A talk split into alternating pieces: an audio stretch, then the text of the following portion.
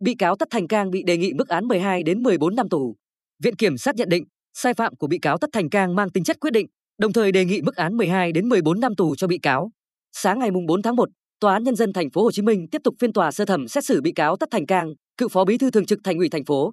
Hồ Chí Minh và 19 bị cáo khác liên quan các sai phạm xảy ra tại công ty cổ phần phát triển Nam Sài Gòn bước vào phần tranh luận. Trong phần luận tội, cơ quan công tố đề nghị mức án 12 đến 14 năm tù đối với bị cáo Tất Thành Cang.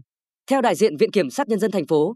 Hồ Chí Minh, đây là vụ án gây thiệt hại cho nhà nước đặc biệt lớn, ảnh hưởng đến trật tự quản lý kinh tế, trong đó có những bị cáo có chức vụ cao. Viện kiểm sát nhận định, sai phạm của bị cáo Tất Thành Cang mang tính chất quyết định. Theo cơ quan công tố, ông Tất Thành Cang là người đứng đầu được giao quản lý tài sản của Đảng bộ thành phố và phụ trách văn phòng thành ủy. Hành vi bút phê đồng ý vào tờ trình 1148 chấp thuận chủ trương phát hành 9 triệu cổ phần với giá 40.000 đồng cổ phần cho cổ đông chiến lược không thông qua đấu giá công khai của ông Cang là cơ sở để các bị cáo trong vụ án thực hiện việc chuyển nhượng cổ phần Sadeco cho công ty cổ phần đầu tư và phát triển Nguyễn Kim, công ty Nguyễn Kim được hoàn thành. Viện kiểm sát khẳng định, cáo trạng truy tố cựu phó bí thư thường trực thành ủy thành phố Hồ Chí Minh với vai trò đầu vụ là có căn cứ, đúng người, đúng tội, có căn cứ pháp luật. Tại tòa, bị cáo Tất Thành Cang quanh co, chối tội nên cần có mức án nghiêm khắc. Từ đó, ông Cang bị đề nghị mức án 12 đến 14 năm tù về tội vi phạm quy định về quản lý, sử dụng tài sản nhà nước gây thất thoát, lãng phí.